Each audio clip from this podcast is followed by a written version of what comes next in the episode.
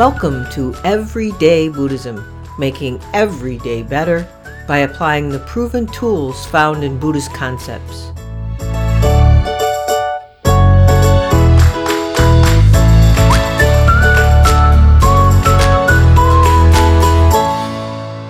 Welcome to episode 13 of Everyday Buddhism, making every day better. You know, after our little diversion into the world of koans, which, by the way, I plan to revisit periodically in these podcast episodes, but also I'm thinking about as a part of a member patron offer, um, I'm thinking about a dedicated Koan Minute podcast series for brief podcast, I mean, Koan Minute podcast series for brief koan examinations, plus the, you know, associated koan blog posts that would be involved in examining him even more closely. So, um, you know, if anybody's interested in that, let me know. I'd like to get some feedback. But uh, that's that's that's someplace my mind has been going. Um, but as I was saying, after our koan holiday, it's only right for me to move on to the Eightfold Path where we left off at the sixth part, or right effort. And it's only appropriate that I'm recording this on Labor Day, although it may not be released until uh, tomorrow. You know, the word labor is a synonym for effort, and we're looking at right effort. You know, but like I talked about in the beginning of podcast the beginning of the podcast episodes about Buddhism, um, I framed it as is having a bad rap, right, for focusing on suffering, um, which as you've seen by now, if you've listened to these podcasts, it, it doesn't focus on suffering, but instead of focus on easing the discontent and dissatisfaction of everyday life. And sort of like that bad rap about suffering, I think the word effort has a strong connotation of seriousness or maybe even sourness, a, a sour practice or a sour life, you know, dedicated to this uh, mission. You know, it's it's it's a sort of the it's the Protestant work ethic thing. And I'm going to take the sting out of this right effort Protestant work ethic connotation by referring to it as right effort, finding a joyful balance. You know, if you study the available teachings through books, articles, and talks on right effort, the first thing you're going to notice is that it's called a lot of different names.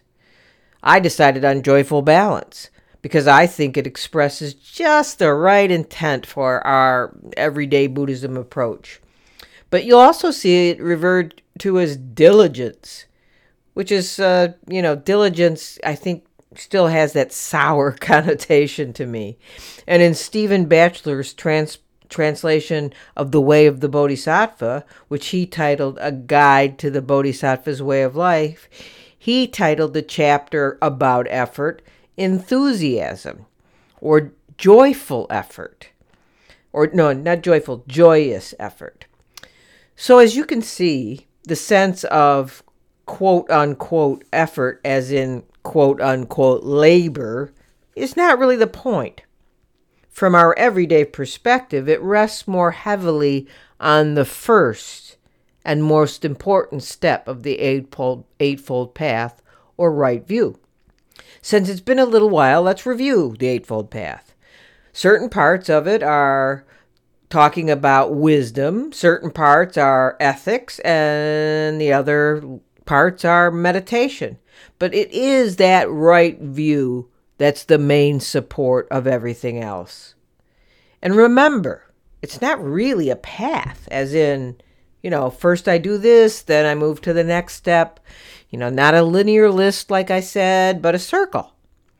By applying this circular, holistic structure to your life and considering it as a unified whole, you can transform yourself from someone who is discontent much of the time, most of the time, or even a little more than you would like of the time, to someone who frees themselves or liberates themselves from that dissatisfaction to a more balanced state of equanimity and contentment. You know, the eight spokes of the wheel of the Eightfold Path, as a review, right view, number one, right intention, number two, right speech, number three, right action, number four, right livelihood, number five. Now, we have covered all those in my podcast series. Now we're at number six, or right effort. And then we will follow that at some point along the line with number seven, right mindfulness, and number eight, right concentration. Those also have go under different names you'll find as you look at things um, on right mindfulness and right concentration, but we'll cover that when we get to that actual podcast. Okay, so the first two, you know, right view and right intention, are grouped under the wisdom category. The next three under ethics. And these three are right speech, right action, and right livelihood. And then the last three are grouped under the umbrella uh, of meditation. So we've now entered the meditation phase of the Eightfold Path. So it starts with right effort and goes to right mindfulness and then right concentration. So, in this episode, we're going to look into this meditation spoke of right effort and we're going to talk about it as as more of a natural thing rather than a, a, a, a push you know um, it's a natural energy let's think of it that way. Actually it is taught in this way. Um, it's taught that energy or the word virya v-i-r-i-y-a is the mental factor behind right effort. And it can be a positive energy or a negative energy producing wholesome or unwholesome forms of behavior. You know, a, the same energy in your life can either power desire, aggression, violence, and ambition, which is considered negative in this aspect, or generosity, self discipline, kindness, concentration, and understanding. For energy to be a positive contributor to your practice or your desire to rid yourself of discontentment, you know, it needs the guidance of right view and right intention, like I said. The most basic traditional definition of right effort is this is to exert oneself to develop wholesome qualities and remove unwholesome qualities. You know, in as recorded in the Pali Canon, you know, the, the official historic known words of the Buddha that were were recorded, the Buddha taught that there were four aspects to right effort. And this is pretty common sense, really. You know, all you know, Buddhism gets all jumbled up, if you will, when you first start studying it with numbers and lists and things, and you know, you think you got to memorize them. Um, and that's the kind of wrong effort to take, really. Um, I remember going through this, and I did that is a wrong effort, you know, making lists, studying. Not that there's anything wrong with that, but I think it really, for, for our purposes of everyday Buddhism, it takes away the common senseness of the whole thing. So listen to these four aspects of right effort and see how much sense they make, okay?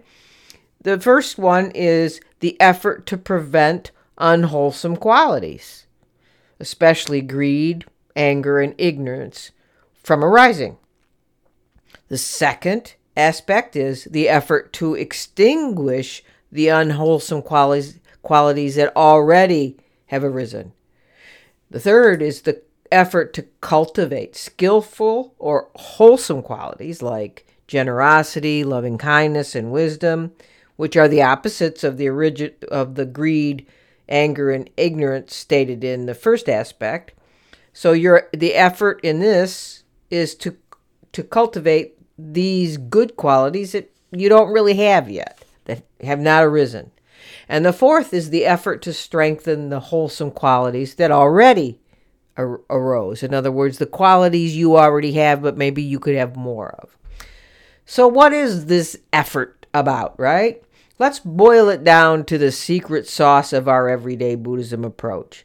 This effort we're talking about is essentially noticing the bad things you tend to think or do, trying to do something about them, noticing the good qualities you would like to adopt, and trying to get them or strengthen them, right?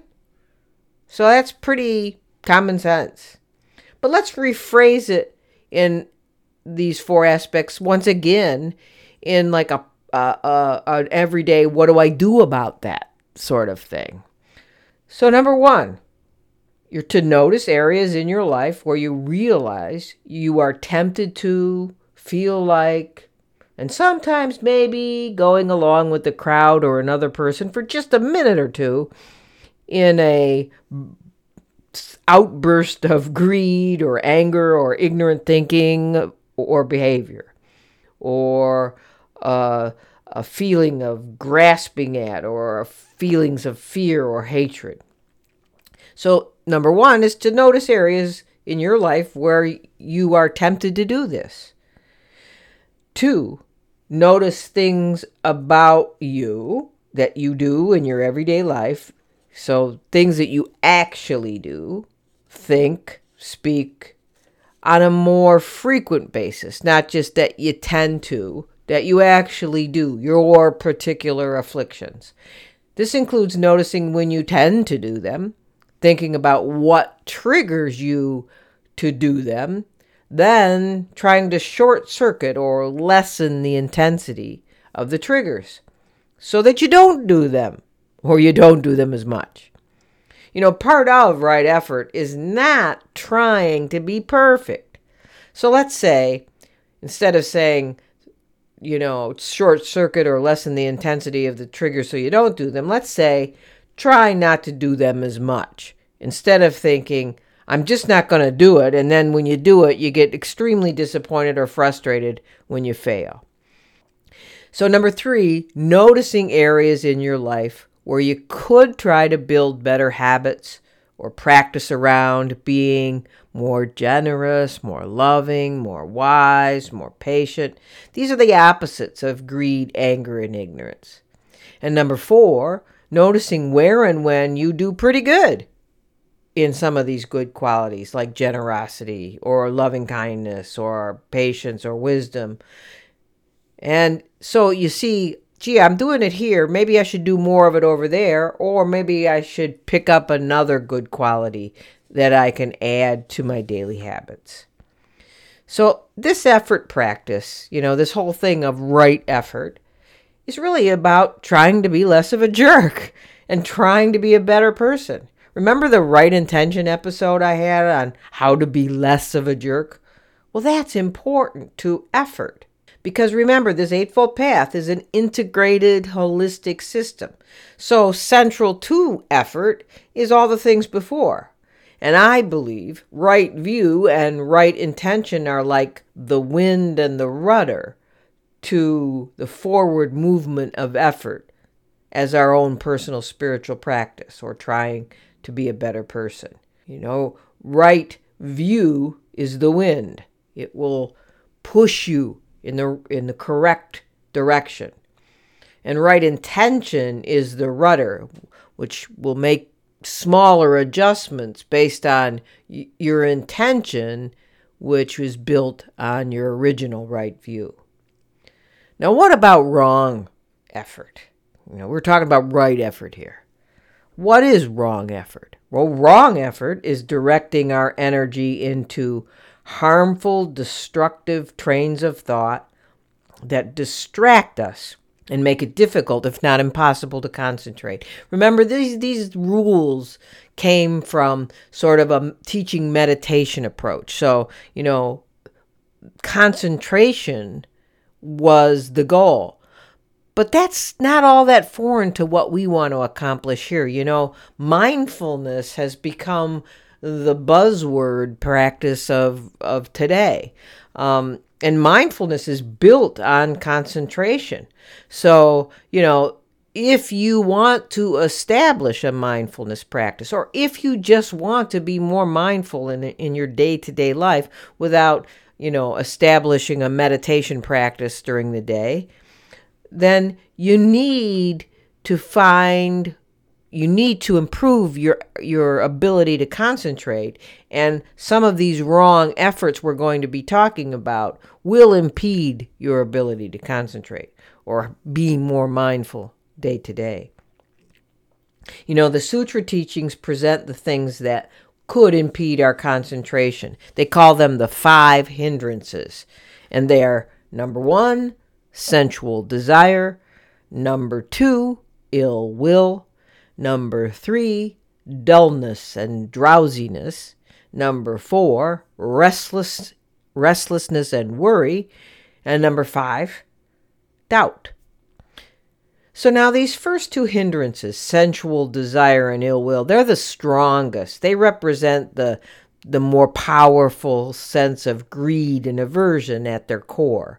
You know, the other three ins- hindrances are a little less toxic, but still they're obstacles to your concentration. So there's something to avoid, and they're built on delusion. So all these hindrances are built on like two things at their core you know greed and aversion well three things three things greed and aversion and delusion so those are the biggies right those are the biggies that that mess us up greed aversion and delusion right so, sensual desire, the one, the first hindrance, is frequently interpreted in two different ways. Okay, first, there's that narrow sense as, you know, what you probably thought lust. But lust for the five strands of sense pleasures, as they refer to it. And these are like uh, things that you like, things that you want to grab onto, agreeable things. You so you want, you know, pleasant sights, pleasant sounds, pleasant smells, pleasant tastes, pleasant touches. But sometimes this sens- sensual desire of the first hindrance is taught more broadly to include any craving for sense pleasures, wealth, power, position, fame, or anything else that craving has a tendency to grip onto. Now, before you think I'm telling you to ignore or isolate yourself from somatic or bodily experiences, I'm not. It's not about not noticing or appreciating somatic experience as a wonderful part of your life. It's even part of the Vipassana practices to, to notice bodily sensations. But this is more about avoiding a grasping at them, wanting to keep them, so that they become what your focus is on, what your primary thinking is. See, this obstacle is, for example, is like trying to concentrate on something like our work, right? But our concentration gets distracted by thoughts like, hmm, I think I'll check Twitter, or I should look at that Facebook group, or I really need a pickle or a piece of chocolate. And if you're like me, I sometimes have cravings for both those pickle and chocolate at the same time. And no, I'm not pregnant. So, what we're looking at here is sensory pleasures or desires like wanting to eat or wanting to be distracted by social media because we feel bored and so on. You know, we need to put effort into not pursuing each one of those things when they pop up into our mind so that we can stay focused. Maybe a good practice is just try to get rid of like avoid or sidetrack yourself from um, um, following the urge to get up and go to the kitchen and have something to eat because that was your distraction.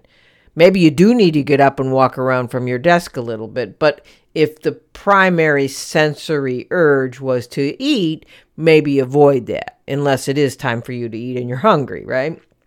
The second hindrance, ill will, is a synonym for aversion, as I was talking about before. There was the base of, you know, greed and aversion and and uh, delusion. So aversion, it it is comprised of the aversion or ill will is comprised of hatred, anger, resentment, any kind of repulsion, whether directed towards other people or even towards ourselves. I see that a lot. People, oh, I'm so ugly. Oh, I'm so this. Oh, I'm so that. That's a that's a that's a powerful hindrance to um, right effort, or re- repulsion towards objects or certain situations you know repulsion is is is a grasping in and of itself because if we are repulsed by something we are grasping at not doing it okay so that interrupts our free flowing sense of equanimity or or the ability to concentrate on what's in front of us right now now the third hindrance dullness or drowsiness is a compound of two factors linked together by a common feature of what they call mental unwieldiness. You know, one is dullness, which is like described as mental inertia, or the other is drowsiness, which is described as mental sinking or heaviness of mind, or the excessive inclination to sleep.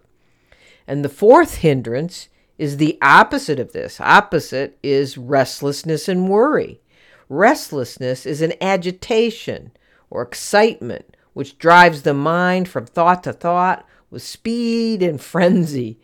And worry is a preoccupation over a past mistake or something bad that happened, and then the anxiety about a possible undesired consequence in the future. Um, and worry is is is a downward spiral that some people can never get out of. The third and fourth, to me, the dullness and drowsiness and restless restlessness restlessness and worry seem like epidemics in our current culture. You know, are always on 24 7. Everything is breaking news. Everything is so important for us to be aware of that it's delivered instantly to our phones. So, man, our minds are either put to sleep or constantly agitated. You know, if you've ever tried to meditate, you are intimately familiar with both the states of mind heaviness and mind frenzy. You know, to me, meditation is is, is like um, uh, cycling through those things pretty consistently, either within one meditation session or from day to day. You know, some days your mind is like nuts, right? It's it's just it's fr- frenzy, franticness is is how you describe it, and then that can sometimes be transferred or tr- transposed into your to your body. You know, you're like you feel like one twitching mass of n- nutsiness. I remember Meg Salter in my interview with her talking about, you know, her, her she had the creepy crawlies on her skin for a while when she was meditating.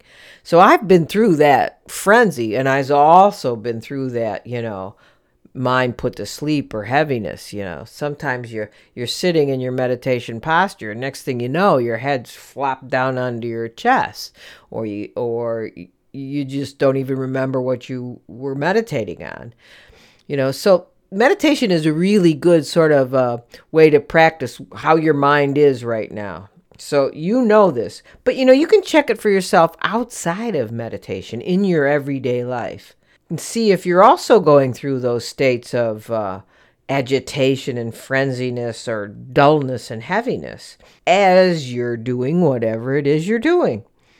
You know, you can be bored while you're working and agitated while you're relaxing. I see it all the time. I see it in myself and I see it in other people. That bored while you're working sometimes express, expresses itself as you know, going to check out Facebook, Twitter, Instagram, whatever your cup of tea is, Pinterest, um, texting, whatever the thing is. On while you're relaxing, you can be agitated. You know, and it, the the relaxing. You know, some people say ah, I'm going home to chill and play a play a video game, or I'm going home to chill and I'm going to uh, binge watch this series you know that it, it's it's a good way to relax, I suppose, if you're relaxed. But I, I, what I see sometimes is a state of agitation. It's not really relaxing. It's avoidance of doing what you were doing before, but getting yourself all agitated and distracted. You know, something I've always tried to remember when I catch my mind thinking it's bored or feeling frenzied to do something other than what I'm doing, which is usually to pick up my phone or switch to the browser tab with the Twitter window open. And it's this this is what I think. What did I do back before the internet and smartphones? Yes, I was an adult then, and I remember sitting and working without the constant urge to do something else. I just did things. Now, I'm not saying I didn't look out the window once in a while, or pace around the office, or open up a book and read something else, but it wasn't this constant sort of tug to see what's happening somewhere else or to see what somebody's doing. It just wasn't there. Or I think about people before TV and news delivered hourly or daily. This is even pre pre before the internet, before we could just switch on cable news and, you know, get the latest rundown on who's uh, who's the latest bad guy in Washington, right? They just did their days. Those people, they just did what they did. That's it. They did what is what is in front of them. You know, this is really a habit. Culture isn't forced on us, right? It's just there. But it's our habit on whether we want to participate in it or not. It is not a need to know. We don't need to know what's going on every minute, but it's a habit to do it. Do we really need to know what is going on everywhere in the world right this minute or even today? Can we go a day without knowing? If you've gone away with your family for a vacation or a camping trip or whatever and decided I'm not taking my phone, you know, the world didn't stop. it just didn't stop. So, how does this knowing what's going on every minute really help you? Or help your family or help your friends. I get off on a tangent there, right? So let's go to the fifth hindrance or doubt. You know, when doubt is taught as the fifth hindrance, it's not the kind of doubt like that's required to be an intelligent person, required to have a critical view or wise view. This is the that kind of doubt, you know, the Buddha encourages. It's the but it's the kind of doubt, that insidious doubt that manifests as a chronic indecisiveness or a lack of resolution or a fear to make a move. It's a persistent inability to commit oneself. And you know, I think this hindrance too, back on my tangent, has been strengthened by our culture of constant exposure to successful business people actors, celebrities, artists, writers, etc. You know, we doubt ourselves because our world, our culture, through all its presentation in every sort of media channel, is holding up all these people as shining examples of perfect, which means we're not perfect, right? We're not even close. So why try? But see, all these people, they become caricatures of themselves we see only their richness, their success, their beauty, their athletic prowess. We don't see who they really are or their worries or their doubts. That's not presented to us. We're not privy to that. Or we see all the ugliness and the meanness in our world forced in our face 24 7, especially in recent years. You know, in the last two years, I, I think, or more, you know, during this previous presidential campaign, we're just we just constantly bombarded with meanness and divisiveness. So it's like our minds do have to go almost into a state of turn off or frenzy. And generally we say, okay, what's the use? Why should I even try to be a better person? Why should I even try to help? Look how the world is. You know, I won't go down either of these paths in this episode. I don't have time for that, but maybe we can pursue it at another time.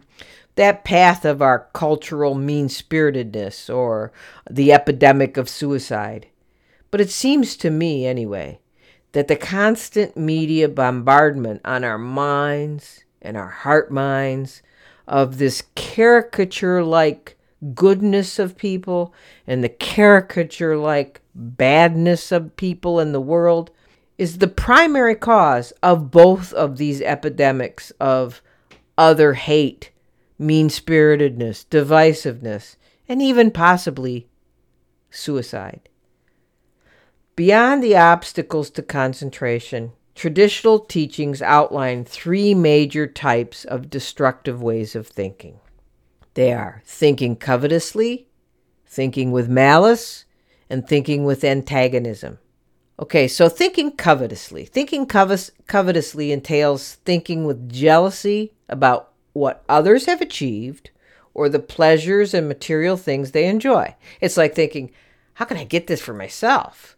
You know, wow, look at that house they have. Look at that car. Wow. Look at this. Look at that job. Look at whatever. And this type of thinking comes from attachment. We don't like that somebody else has these things that we don't have, whether it be success, a new car, a great job, it could be anything. And if we get into this state of mind, it is obviously disturbing and it can cause what I refer to as that stickiness of the mind. If we allow our mind to tell ourselves covetous stories, we tend to repeat them over and over again. You know, perfectionism actually can, I talked about that a little bit before, but perfectionism can actually also fall under this heading of covetousness. Think about it. We covet being perfect, right? Perfection, I know this because it's one of the afflictions I have suffered with, and I still suffer with it, although not as much as I used to. I think it is covetous because I'm coveting a state of perfection that I want, but I don't have. Even though there's no such thing as perfect, we we tend to see how we can outdo ourselves or outdo someone or some other measure of what perfect is to us that we hold as an objective. It's almost like a jealousy of oneself by being attached to an image of ourselves that isn't real and not therefore attainable. I know, I know, I can almost hear the voices arguing that we, of course, should always try to be perfect ourselves. But no, that's not right effort. We, of course, should try to be aware of where we can do better and where we have slipped into bad habits. But establishing a goal of perfection is not the way to do it. That's out of balance. That's not balanced, joyous effort.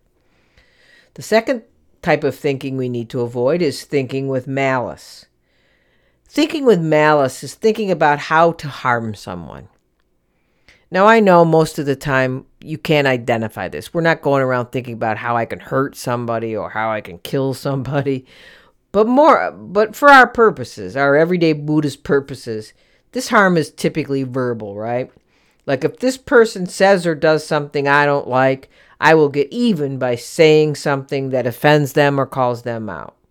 We think about what we'll do or say the next time we see that person, or we regret that we didn't say something back to them when they said something bad to us. But it, it gets to be sticky, right? It sticks into our minds and we can't get it out of our heads. So much so that again, that person becomes a caricature of themselves. That person becomes the other, quote unquote and we are mesh ourselves so deeply into their otherness, their wrongness, that we aren't able to pause to see them just as they are, just like us. Another person who is seeking the same happiness that we are, but going about it in an awkward way sometimes, just like us. We do it too. The next kind of thinking is thinking distortedly with antagonism. Actually, all this is distorted thinking, but this particular part is called distorted antagonistic thinking. Is where like um, it's where your perspective is so right for you, right in your mind that you think every other person's way of thinking or doing something is wrong. Like if someone is trying to improve themselves or help others improve, right? Based on the way they think they should do it. We think it's incorrect because it's not based on the way we think things should be done. So we sort of classify them as stupid, or we say what they're doing is useless. It's ridiculous to try to help anyone, or something like that. Being antagonistic, it's it's it's such an example of your own thinking being distorted. It's not an example of anything anyone else does. It all starts inside of you. Think about that. Antagonism starts inside of you. You can never say that someone made you do it, and you never can say that it's justified because it isn't. You made it up. I hear this sort of criticism of, criticism of others a lot. It's not criticism of like bad motives, like someone committing a crime or something, but it's criticism of any motives or any perspectives or any interests other than what you might have.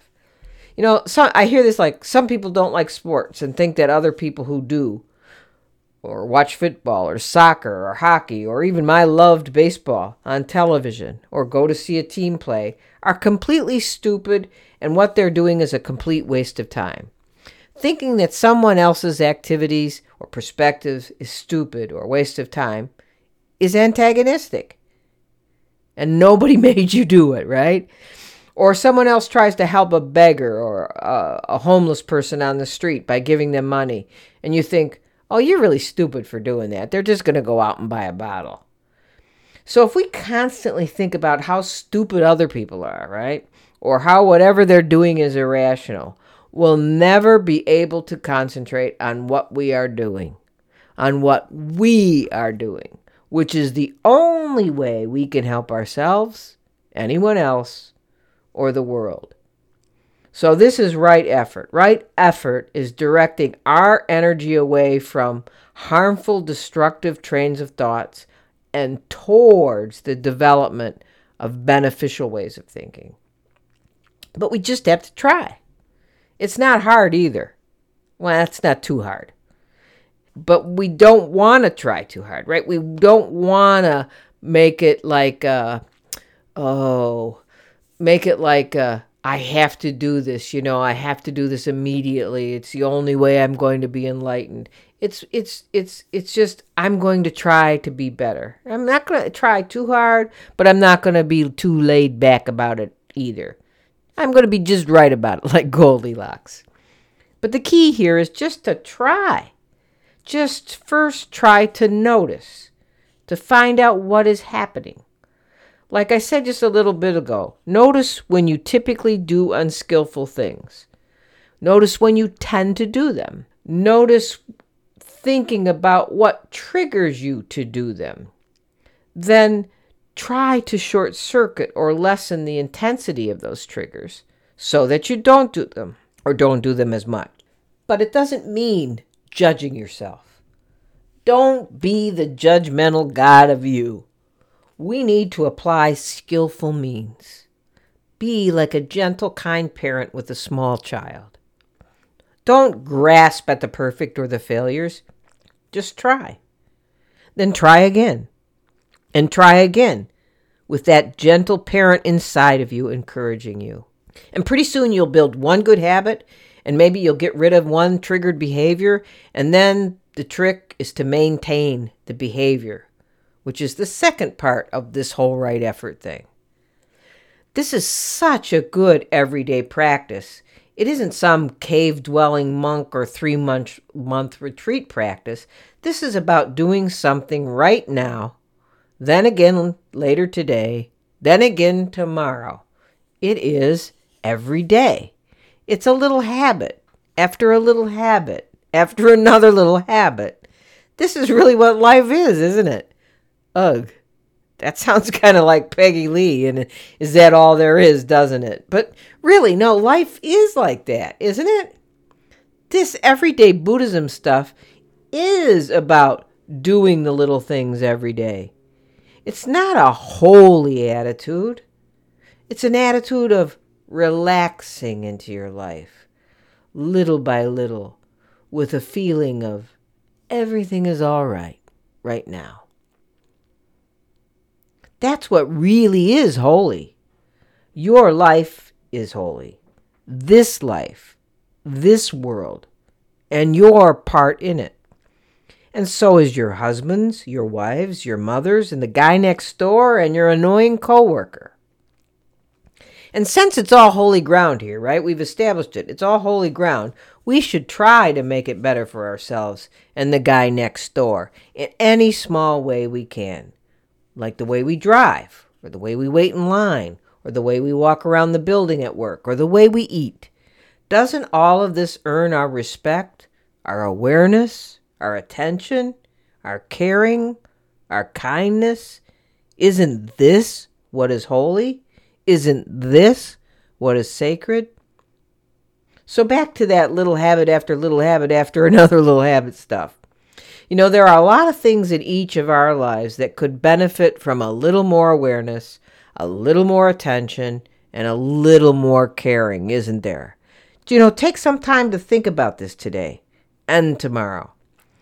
Maybe list two or three things that you do that you could try harder not to do, or and then two or th- three things that you could try to incorporate in your life to make yourself and those around you happier. As I said before, it's about paying attention. It's about noticing. This is, in essence, right effort. This is the hard part. Adjusting your habits after noticing them isn't nearly as tough. You know, there's a Zen story about a student asking his master about the essence of the teachings. And the teacher's the teacher, the master answered with one word. Attention. So the student asked again in a different way requesting, okay, not just the essence, but the whole of the teachings and how the student should practice them. To this, the master replied, Attention, attention. So then the student tried one more time in desperation, asking if there wasn't another teaching the master could offer. And the master replied, Yes. Attention, attention, attention. So tell you what, I'm going to put myself on the spot here. In front of God, Buddha, all the Buddhas, Bodhisattvas, my family, my friends, and my spouse and partner, you know, they're the hardest. I'm first going to list two things I'm going to try to slowly eliminate, followed by two things I'm going to try to do more of. So, okay, here you go. This is a challenge, you know. If you haven't figured it out, if I do this, you got to do it too. so I'm going to try to eliminate one impatience with my family, which is spouse and doggies, when I'm under pressure. I'm under the pressure of time constraints or frustrations of feeling inadequate and unprepared. Now, you'll notice here that I've already taken the first big step by knowing what my triggers are time constraints and frustrating feelings. Those are the things that cause impatience in me. So, that intention is first to be aware of the feelings, right? Then you can adjust the habit. But most of the time, we're not aware of the feelings, and the feelings kick off or trigger our unwholesome behavior. The second thing I'm going to try to eliminate is making a quick judgment comment. I know we all do it, it's human nature to make a quick judgment about someone, but if we don't comment on it, don't elaborate on it, like don't comment on it in our own mind or to others, then that judgment can disappear. So I'm going to try to get eliminate that.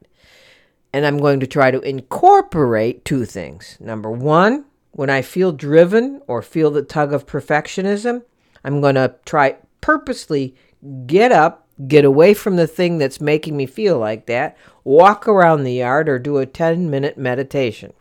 Pretty soon, I won't be thinking about being perfect about that thing. Or, what usually happens is in the walking away from it, I know exactly what to do, and now I'm not freaked out about it anymore. Number two, I will try to always be conscious of listening more than speaking and try to never interrupt. Never is a bad word. It's perfectionist. So, okay, I'll try not to interrupt. So ask yourself where do you make maybe too much effort or not enough? Where are you lazy or running on habit? Where are you too externally focused or too internally focused. You know, it's really about looking at yourself, about looking at the people in the world outside of your own head and noticing. Really notice. Pause those head stories and notice what's going on around you. Notice what you are doing. Notice what are your habits. And then notice what triggers those habits. You know, our habits have a pretty powerful hold on us. We sleepwalk through our days with our habits in the lead. That's how it looks to me. But once we try changing up one bad habit or adding one good one, and it works, it's empowering. And I think that is so because it plays against rather than with our overachievement, perfectionism, Protestant work ethic way of being in the world.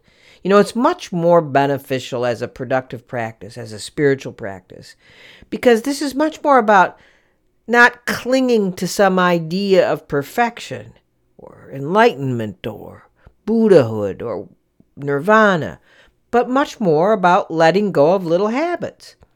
And that letting go is a surrender of your false nature of self. As in, this is the way I do things, or this is the way I sh- or th- way things should be done those are states of achievement, right? They're states of going after something, grasping at something. But we're ta- not talking about grasping. We're talking about opening it up the hand and letting it go. It's about being in whatever now is, being in it in a balanced way.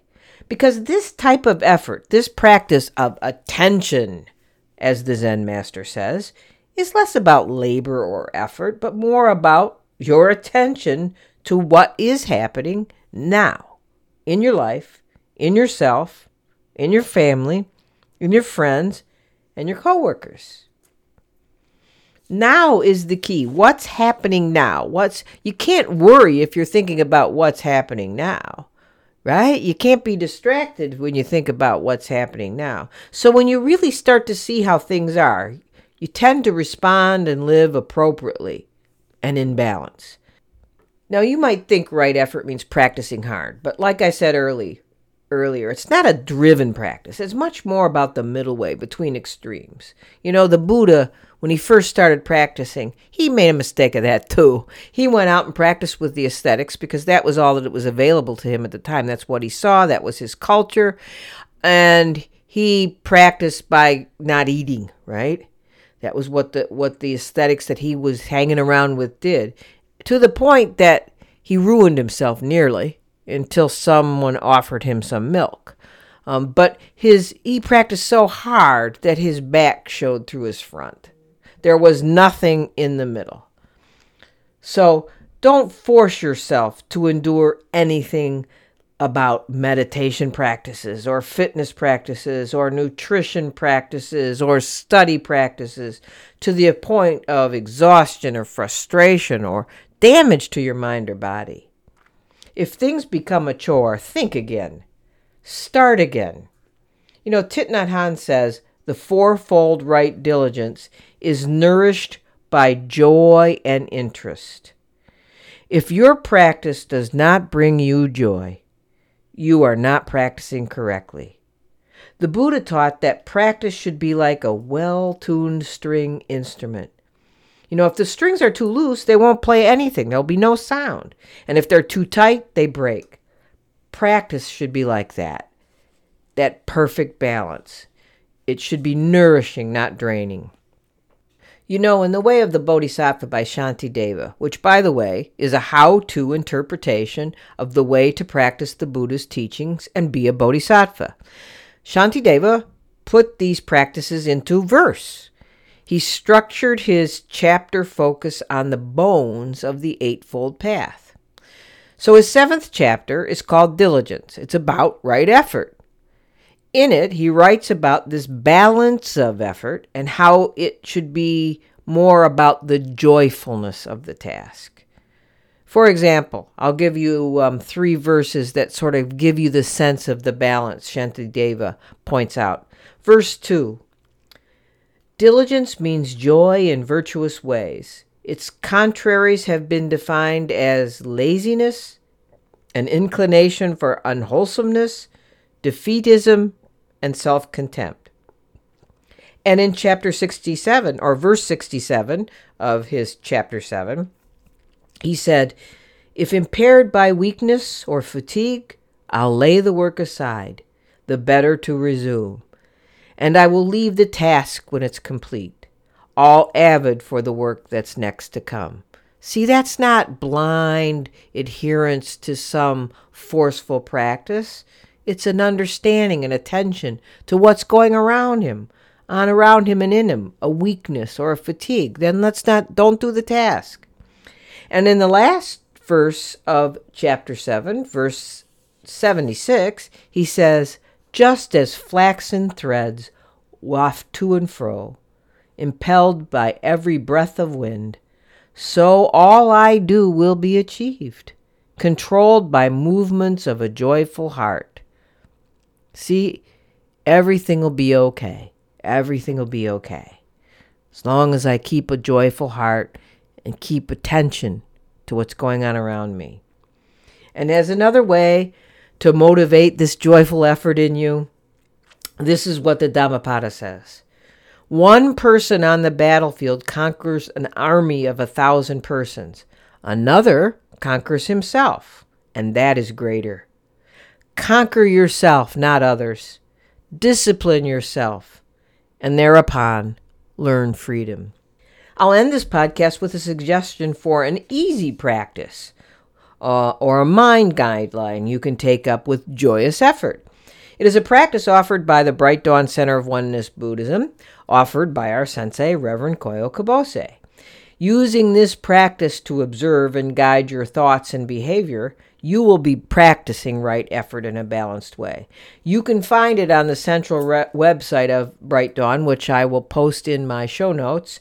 And then you would click on the tab Spiritual Resources, where you'll find this practice. It's called the Five Daily Guidelines. And there's many more practices and resources that might be helpful for you on that spiritual resources page of brightdawn.org. So here are the five daily life guidelines. Number one, consume mindfully. Eat sensibly and don't be wasteful. Pause before buying. See if breathing might be enough. Pay attention to the effects of media that you consume. Number two, Share loving kindness. Consider other people's views deeply. Work for peace at every level. Spread joy, not negativity. Number three, practice gratitude. Respect the people encountered. They are our teachers. Be equally grateful for opportunities and challenges. Notice where help is needed and be quick to act. And number four, discover wisdom. Find connections between teachings and daily life. Don't get attached to conclusions. Mute that judgmental tongue. And the fifth daily guideline is accept constant change. Be open to whatever arises in every moment. Cultivate beginner's mind. Just keep going. Keep going. So that's it for today's episode. Thank you for joining me. Thanks to everyone who donated this week or commented on my podcast. Um, I'll always try to reach out a pri- with a private email of thanks, but be patient because the numbers of donations and and um, comments are growing, and it might take me a little time to get in touch with everybody.